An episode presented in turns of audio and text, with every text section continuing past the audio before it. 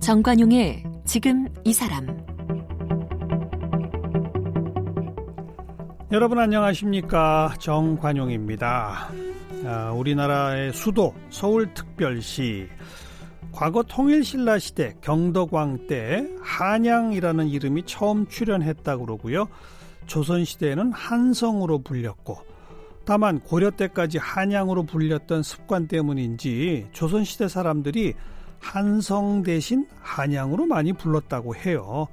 그리고 2010년 8월 일제강점기 이후는 경성으로 불렸고 이게 서울이라는 이름을 갖게 된 건 해방 후 1년 뒤인 1946년 8월 15일 그리고 한 달여가 지난 1946년 9월 18일 서울이 특별시로 승격됐다고 합니다. 오늘 이 서울 미래유산위원회 위원으로 활동하고 있는 권기봉 작가와 함께 서울에 관해서 이런저런 공부 좀 해보겠습니다.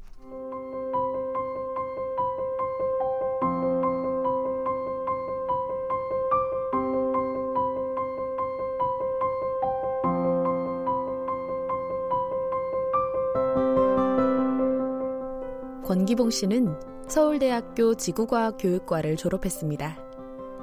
역사, 건물, 장소와 사람에 대해 호기심이 많았던 그는 대학 시절부터 학보사 기자로 활동을 했으며 오마이뉴스 시민 기자를 거쳐서 2005년부터 4년 동안 SBS 기자로 현장을 누볐습니다.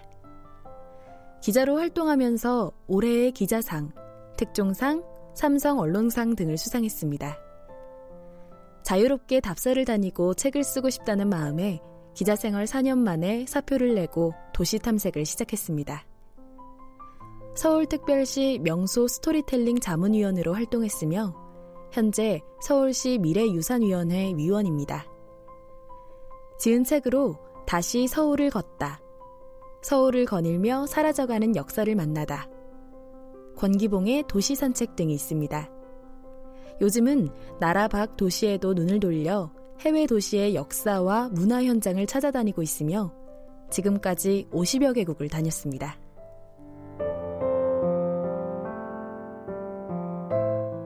네, 권기봉 작가 나오셨습니다. 어서 오십시오. 네, 안녕하세요. 네. 도시가 뭐가 그렇게 좋아서 그 좋다는 기자직도 때려치고 이걸 하세요?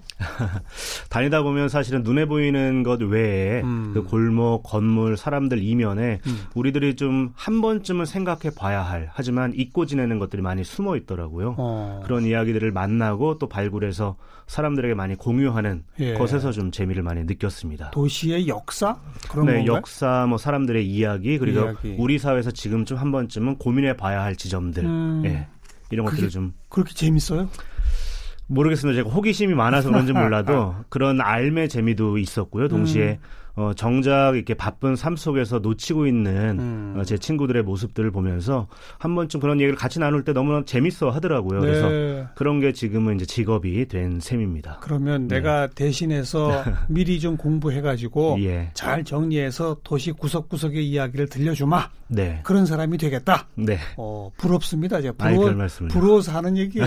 이런 일 하시는 분들이 참 좋은 직업인 것 같아요. 어찌 보면. 네. 네. 사실 우리 주변에 많은 이제 여행 여행지 혹은 음. 답사지들이 있지만 이게 다 점점 점으로 파편화되어 있거든요. 하지만 네. 이걸 어떤 특정한 맥락을 가지고 들여다보면 전혀 몰랐던 것들을 또 발견하게 되거든요. 어. 그런 재미가 저를 이끌어온 게 아닌가. 오늘 서울에 대한 그 재미있는 얘기 좀. 네, 알겠습니다. 먼저 역사인데요. 네. 앞에 제가 시작할 때 통일신라 시대 한양이라는 이름이 처음 출현했다. 네. 맞아요?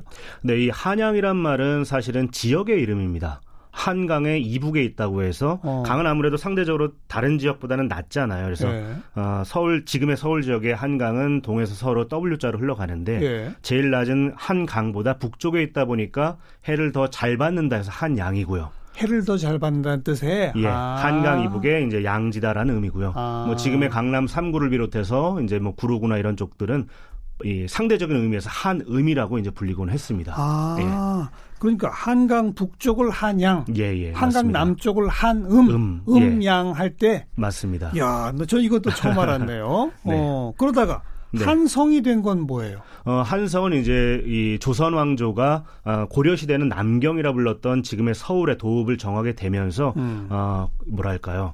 어, 공식적인 행정의 지구의 이름으로서 이제 한성 그리고 그 관청의 이름은 한성부로 이제 정하게 된 겁니다. 어... 네. 그거니까 역시 그냥 한강의 뜻을 갖고서 한자를 붙인 거고. 네. 그리고 이제 도성이라는 의미에서 이제 성자를, 성자를 붙여서, 붙여서, 이제 한성이 된 거죠. 어. 예. 그런데도 조선시대 사람들도 한양 한양 그랬다면서요? 네, 같이 불렸고요. 또 음. 우리가 흔히 지금 부르는 서울이라는 명칭도 함께 쓰이곤 했습니다. 그 서울이라는 거에 예. 그거는 순 우리말이잖아요. 맞습니다. 앞에 한양, 한성 이런 건 다 한자인데. 한자고요. 예. 서울은 뭐예요? 그럼? 서울은 어, 이 국문학계에서 예전에 양주동 박사가 연구를 오랜 기간 해 왔었는데요. 이미 신라 시대 때부터 쓰인 지명으로 알려져 있습니다. 음. 그 신라의 수도 경주를 음. 당시 사람들은 한자로 금성이라 썼거든요. 쇠금자의 성성자. 음. 근데 이걸 당시 사람들이 뭐라고 발음했을까를 가지고 쭉 연구를 해봤더니 아마도 세벌이 아니겠느냐. 세벌. 예, 세벌은 이제 순 우리말인데요. 성곽도시라는 뜻입니다. 음. 솟아있는 도시이자 다른 어떤 도시보다도 으뜸 가는 도시다라는 의미인데 이 세벌이란 단어가 이제 시대가 흘러가면서 음. 발음이 뭐 서라벌, 셔블, 서벌 등등으로 옮겨가다가 서울로까지 굳어진 걸로 알고 있는 세벌, 알려져 있는 서라벌, 이름이에요. 셔블, 셔벌 하다가 과거 교과서에서 봤던 기억이 나요. 네, 계속 이제 미 의문이라는 게 예, 변화해 가니까요. 예. 한마디로 지금으로 치면 이제 서울을 가, 아, 수도를 가리키는 음. 보통 명사라고 보셔도 음. 어, 크게 다르지 않을 것 같아요. 그러니까 신라 시대는 경주를 그렇게 불렀다는 거고. 네, 맞습니다. 이제 조선부터 수도가 거기니까 네. 옛날에 그, 그 기억을 되살려서 서울 서울 우리 순 우리말로 하면 서울 이렇게 된 거다. 네, 우리 흔히 이제 언중이란 표현을 쓰잖아요. 많은 사람들이 이제 서울이라고 발음을 해오기도 했고 음. 또 일부에서는 한양이라 부르는 사람도 있었고 음. 또뭐 관과 좀 가까운 사람이었거나 학식이 있던 사람들은 뭐 한성이라고 음. 공통적인 여러 이름들이 불렸을 거로 추정을 하고 있어요. 마치 음. 제 이름이 권기봉이지만 집에서는 뭐 아들 혹은 막내, 뭐뭐 음. 뭐 권신의 몇째 이렇게 불리는 것처럼 예. 여러 명칭이 있을 수 있었던 예. 거죠. 일제 시대는 경성. 네. 그냥 거기 서울 경자 수도 경자를 써가 그냥 경성 맞습니다. 그런 거죠. 네네. 어 그리고 이제 드디어 서울이라는 이름을 공식적으로 가진 게 네. 해방 후 1년 뒤 46년 광복절 날. 네네. 맞습니까? 네, 맞습니다. 사실 해방, 즉 광복 이후에도 한동안은 음. 서울시라는 공식 행정 지명이 없다 보니까 예. 어, 경성부라고 일제 때 명칭을 그대로 계속 썼었어요. 예, 그랬다가 비로소 이제 1946년에 미 군정에 의해서 서울 특별 자유시라는 명칭을 얻게 됩니다. 어. 예. 그 미국 그 버지니아 등지에서 이제 많이 어, 불리고 있었던 쓰이고 있었던 독립시라는 이름을 쓰자는 어, 의견도 있었지만 독립시 예, 예. independent city라는 의미인데요. 어. 이제 막 독립했고 광복했는데 여기에 독립시까지 있으면 좀 혼동을 줄 수 있지 않겠느냐 해서 어. 독립보다는 이제 자유시 그때 이제 특별 자유시 맞습니다. 이런 명칭을 써 오다가 예. 49년 8월에 이제 서울 특별시라는 아, 지금 우리가 쓰는 명칭으로 바뀌게 됩니다. 어, 네. 제가 제가 지금 갖고 있는 기록으로는 46년 9월 18일로 알고 있는데 그건 뭐예요, 그러면? 어, 그건 이제 서울 특별 자유시가 이제 아. 어, 쓰이게 된 시점이고요. 아하. 그랬다가 49년 가서 이제 서울 자, 특별시가 되는 자유자가 빠졌군요. 빠진 거죠. 아, 네. 그러니까 46년 9월 달 9월 18일은 네. 서울 특별 자유시. 네, 맞습니다. 그런데 원래 이거는 이제 미국식으로 말하면 independent city 독립시라고 부르려다가 네. 여기는 특별히 자유를 주는 그러니까 또 미국에서도 독립시, independent city라고 하는 거는 뭐예요? 자치권이 있다는 어? 자치권이 있다는 의미입니다. 어. 그런 의미에서 지금 이 서울 같은 경우도 원래는 경기도에 이제 행정권에 있었지만 아. 경기도와 이제 서울 특별시가 분리가 되는 시점이었던 거죠. 네, 네. 네. 나중에는 한참 이후에는 이제 서울 세종로에 있던 경기도청도 어, 지금 경기도 수원으로 이제 이전을 한참 뒤에 해 가고요. 음. 네. 근데 공교롭게도 이 9월 18일 날은 역사적으로 중요한 일이 많았다면서요?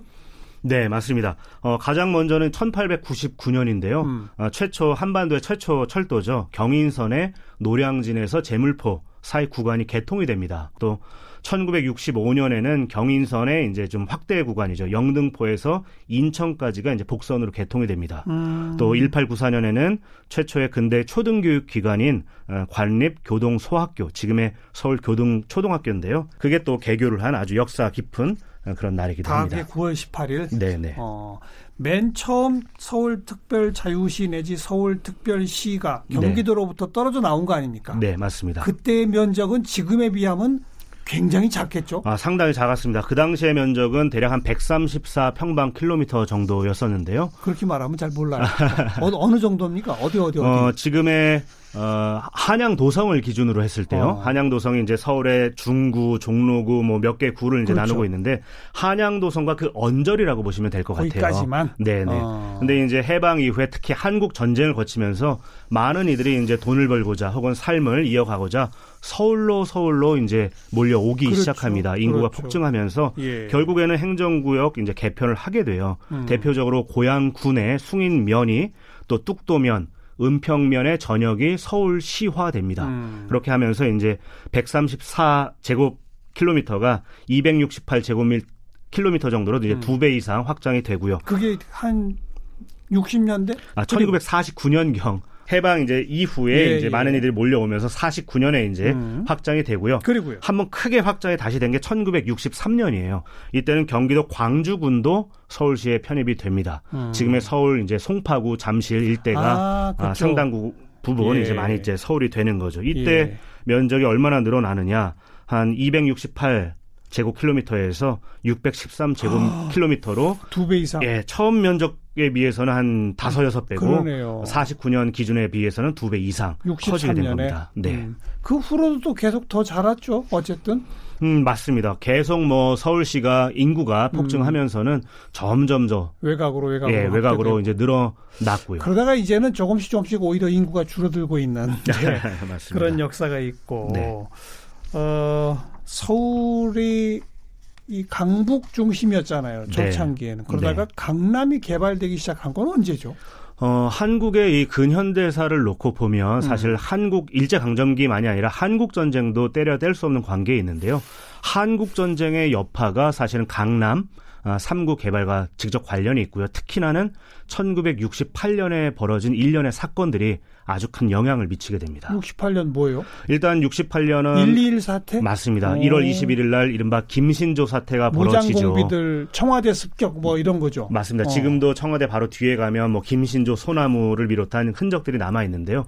문제는 이게 사건의 시작에 불과했다는 거예요. 음. 바로 한 이틀 뒤에 원선 앞바다에서 작전 중이던 푸에블로호 미군 어. 함정이 북한군에 납치되어 들어갑니다. 예, 예. 근데 문제는 당시 미국의 반응이 놀라웠는데 지금 같으면 뭐 난리가 났겠지만 미군이 좀 묵묵부답을 했어요. 음. 왜냐하면 이미 그때는 베트남전이 아주 가열차게 벌어지던 시점이다 보니까 전선을 두 개로 확장하는 게 어. 부담스러웠던 겁니다. 특히나 당시 미국 대통령이 이제 리처드 닉슨 대통령이었는데 음. 당시 그의 이제 대선 과정에서 뭐랄까 공약 중에 하나가 베트남전을 빨리 끝내겠다였거든요. 네, 네. 근데 여기서 이런 일 벌어진다고 여기서 하나 크게 또 벌이면 문제가 되지 않습니까?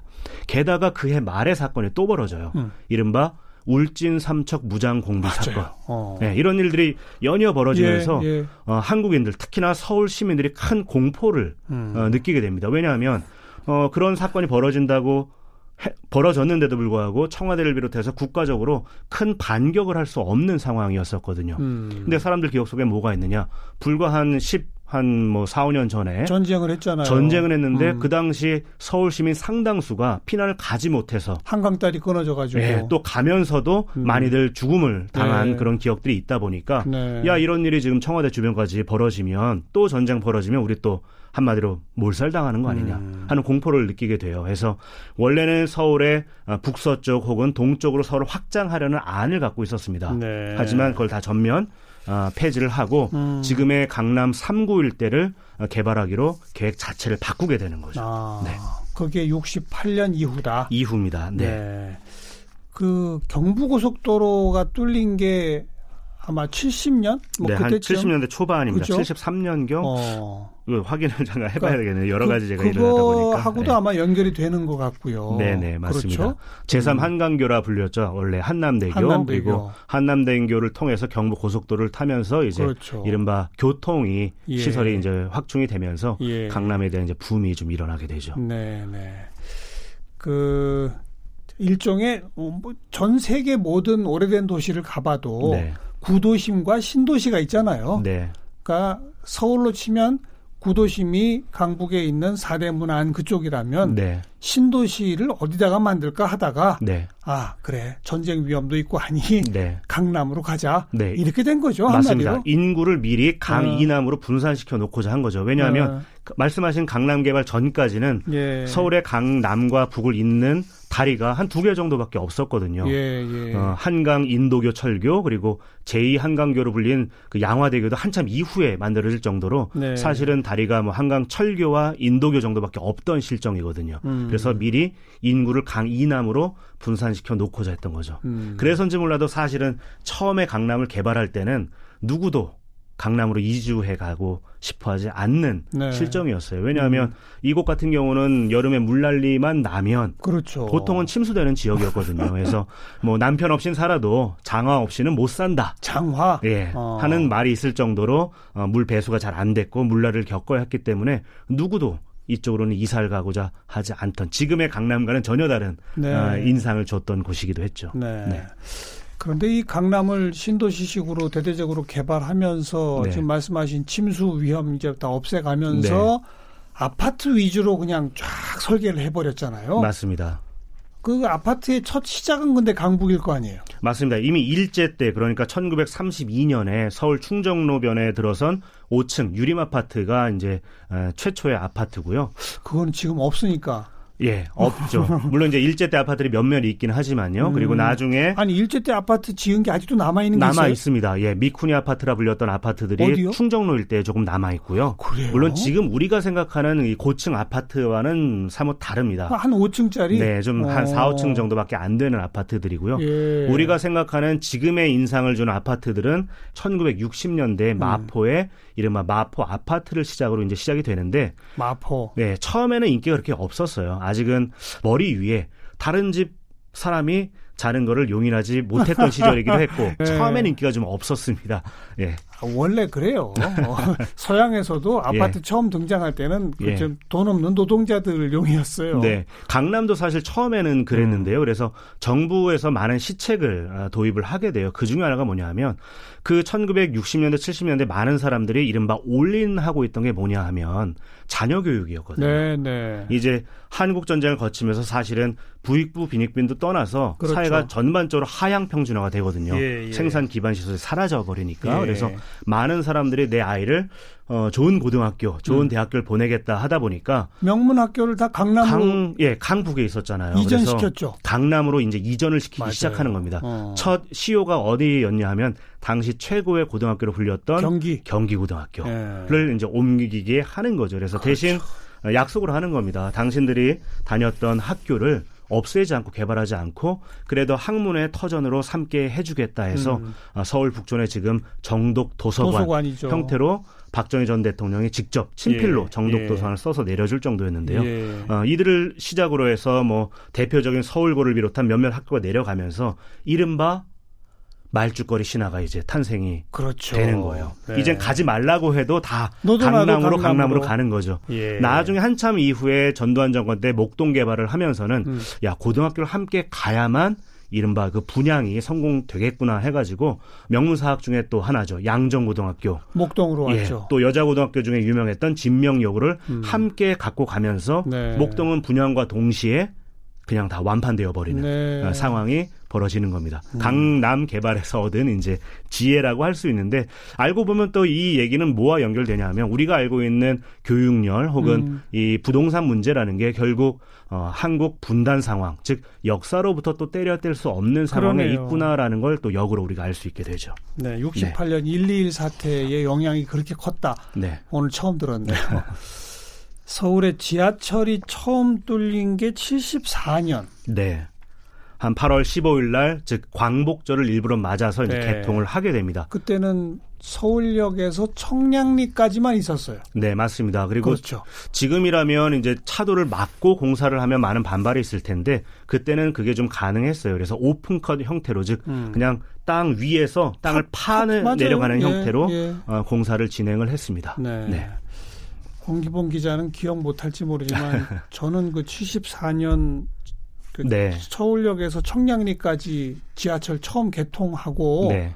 그걸 이제 그 시민들한테 네. 한번 타보라고. 네. 그, 그니까. 무료 티켓. 예, 네. 그, 그걸 가지고 제가 타본 적이 있어요. 네. 얼마나 가슴이 콩닥콩닥거리고 뛰든지. 네. 야, 땅 속에 이런 기차가. 네. 하, 정말 그때 감격을 잊지 못해요. 네, 이때는 사실은 또 이런 지하철 외에도 음. 많은 지하 시설물이 들어서던 시절입니다. 어. 당시 시장이 양택 시장이었는데 네. 심지어 별명이 두더지 시장으로 불릴 정도로 예. 뭐 지하철을 시작으로 해서 광화문 지하도 음. 또 을지로 지하상가 같은 것들을 많이 파괴되거든요. 예. 왜냐하면 이거 역시도 1.2.1 사태 등과 관련이 있는데 어. 방공호 형태로 아. 이제 파괴되는 겁니다. 전쟁 나면 맞습니다. 지하로 피해 대피해야 된다. 네, 대표적인 게 남산 1호 터널과 2호 터널이거든요. 어. 평상시에는 이제 교통소통의 목적으로 쓰지만 유사시에는 각각 10만 그리고 15만 명의 서울 시민을 대피시킬 수 있는 어. 방공호 역할도 같이 부과했던 게 어. 바로 이 당시의 어, 도시계획의 한 일환이었었습니다. 네. 네. 이 서울의 역사 뭐 얼핏 얼핏 말씀 들으니까 참 재미난데 재미나지만 어때요? 다른 외국의 국제적인 도시들하고 비교해 볼때 네. 서울이 갖는 어떤 특징은 뭐랄까? 또 또 서울이 제가 보기엔 그렇게 썩 훌륭한 도시라고 말하기 좀 어려운 것 같거든요. 네. 너무 좀 이렇게 난개발도 좀 심한 것 같고. 네. 어떻게 생각하세요? 사실은 우리가 아, 뭐 한국 뭐 경제 성장 역사를 봐도 추격의 역사잖아요. 네, 네. 아, 이미 발전된 나라들의 어떤 산업 스타일들을 그대로 많이 배워와서 본단식으로 이제 해왔는데 도시개발도 짧은 시간 내에 여러 가지 목적들을 충족하려다 보니까 음. 사실은 속도전을 펼치기도 했고요. 그렇죠. 그 사이에는 일종의 무사, 무소불위의 권력이 함께 하면서 어, 시민들의 삶의 현장을 송두리째 네. 앗아가는 형태로 또 예. 개발이 이루어지기도 합니다. 대표적으로 예. 청계천 주변부를 이제 개발하면서는 음. 그곳에 살던 도시 빈민들을 뭐 반강제로 트럭에 실어서 어, 서울시 외곽으로 소개시키기도 했고요. 그렇죠. 그런 과정에서 지금의 서울시 성남구, 성남시죠. 어. 중원구와 뭐 이런 어, 오래된 수정구 이런 형태의 예, 예. 그 당시에 광주 대단지라 했는데 이런 형태로 어, 좀 무소불위의 힘이 함께 되면서 도시 바깥으로 강제 이주 강제 이주시키는 일들도 그, 많이 그 벌어지게 광주 됩니다. 대단지 사태라고 맞습니다. 거기서 대규모 시위 폭동 비슷한 것도 일어나고 막 그랬었어요. 맞습니다. 당시 그래서 뭐 서울시장도 내려가서 음. 또 국무총리도 가서 시민들과 협의를 하고 할 네. 정도로 국가적 차원에서는 정부적 차원에서는 상당히 어, 위기 상황에 내몰리기도 음. 했었죠. 음. 예. 그러니까 그런 식으로 네. 추격하면서 네. 또 국가의 공권력이 과잉 개입하면서 네. 그렇게 만들어진 오늘날의 서울 네. 어느 정도라고 보세요? 맞아요. 국제적인 다른 도시들과 비교할 때. 음, 글쎄요. 어떤 면에서는 어, 음, 제국주의 이후에 즉 음. 2차 세계대전 이후에 가장 아, 뭐랄까 압축적인 도시 개발의 상황을 볼 수 있는 곳이 서울이기도 하고 어. 동시에 그것을 극복하기 위한 노력의 일환들이 또 보이는 곳이 어. 서울이라는 생각도 듭니다. 어. 대표적인 곳이 저는 서울 어, 한복판에 있는 어, 세운상가를 들고 예, 싶어요. 예, 예. 세운상가 같은 경우는 당시 현대 건축의 풍운하라 불렸던 김수근 건축가가 네. 일제 때 이제 이른바 소개공지라고 하는 곳이 있었거든요. 일제 때 이제 태평양 전쟁 예, 시기에는 예, 미군의 그 소위탄 폭격에 대한 대비가 필요했습니다. 소위탄은 음. 말 그대로 불을 붙이는 그렇죠. 탄이에요. 왜냐하면 당시 주요한 건축물들은 목재로 이루어져 네. 있다 보니까 아, 불이 붙으면 서울은 보통은 동서로 번질 수밖에 없는 구조입니다. 어. 구도심은 기본적으로 청계천을 기반으로 해서 청계천이 서에서 동으로 흐르는 하천이잖아요. 예. 그렇다 보니까 도로도 서에서 동으로 흐르고 예. 또 건물군도 그렇게 이어지다 보니까 거기 한복판에 소위탄이 똑 떨어지면 음. 불이 동서로 흐르게 번지게 예, 되는 예, 겁니다. 그래서 예. 일제 말기 태평양 전쟁 시기에 일부러 남북 방향의 도로들을 만들게 돼요. 어. 그게 이제 소개 공지, 소개시켜서 공터를 만들었다 해서 소개 공지가 되는 건데 어. 어, 이 공간들을 나중에 해방 이후에는 도로로 많이 바꾸게 되지만 이걸로만 해서는 안 되겠다.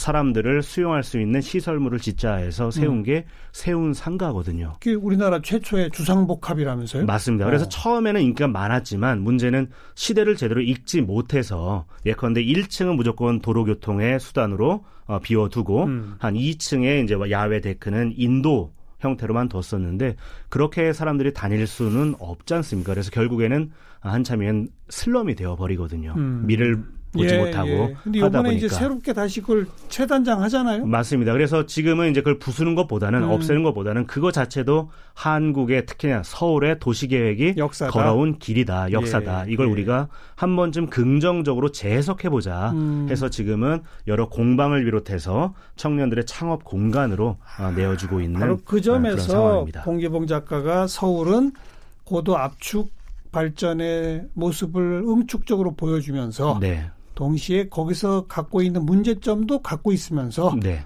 그 문제점을 어떻게 어, 개선하고 맞습니다. 해결해 갈 수 있을까를 또 보여주는 보여주는 네. 곳이기도 하고요. 또 하나 대표적인 예를 들고 싶은 게 뭐냐면 오랜 기간 서울 같은 경우는 우리나라 전체 그렇지만요. 속도와 효율을 중시할 수밖에 없던 그럼요. 시절이 있었죠. 네. 그렇다 보니까 서울 내에서도 사람들이 길을 걸을 때는 늘 차도에 차량 행렬에 방해가 되면 안 되는 겁니다. 음. 그래서 지하도를 뚫어서 지하도를 뚫어서 사람들을 지하로 내려보낸다든지 육교하고 지하도. 육교를 놓는다든지 근데 그게 이제 거죠. 다 없어졌잖아요. 네, 2000년대 이후에는 이제 그런 것들보다는 사람들의 보행이 더 중요하다 그렇죠. 해서 보행 치안으로 바꾸고 있고요. 음. 또그 외에도 차도를 예전에는 확장하는 형태로 가 예전에는 차도를 확장하는 형태로 예. 걸어왔거든요. 예. 왜 속도와 예. 효율을 위해서 하지만 예. 이것이 어, 거듭되면 될수록 문제가 해결될 줄 알았지만 문제는 음. 더 가중되더라라는 걸 우리가 어, 실험적으로 실천적으로 알게 되면서 오히려 사람들의 통행을 더 배가시키고 차량 네. 통행을 불편하게 하면 맞아요. 상황이 어떻게 변할까를 연구했던 겁니다. 가장 먼저는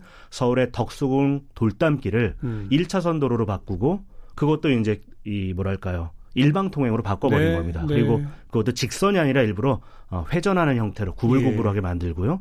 또 한동안은 속도를 내지 못하게 아예 아스팔트가 아니라 돌을 박아서 음. 우둘두둘하게 바꿨어요. 그러면서 주변 상가에 매출이 증가하더라 오히려 네, 네. 이런 걸 계기로 해서 인사동에 차 없는 거리를 만들고 음. 뭐 최근에는 어, 신촌 로터리에서 연세대학교 정문까지 신촌로를 차 없는 거리로 확장해 가면서 그렇습니다. 서울이 마치 유럽의 음. 어, 오래된 도시들처럼 지금은 점점 차가 어, 불편한 도시로 바꿔가고 있고 동시에 보행자들에게는 친화적인 음. 안전한 도시로 바꿔가고 있는 그런 자생적인 어떤 뭐랄까요 어, 도로교통의 음. 새로운 어, 미래를 그려가고 예, 있는 예. 모습을 또 곳곳에서 확인할 수가 있죠. 참, 단 하루도 가만히 있었던 적이 없는 서울인데 네. 앞으로도 가야 할 길이 멀고도 멀구나 네. 이런 생각을 해보게 되네요. 네. 오늘 우리 서울특별시, 서울특별자유시의 이 생일날 맞아서 네. 서울에 대한 아주 이모저모 재미있는 얘기를 많이 들었네요. 우리 권기봉 작가와 함께했습니다. 고맙습니다. 네, 고맙습니다.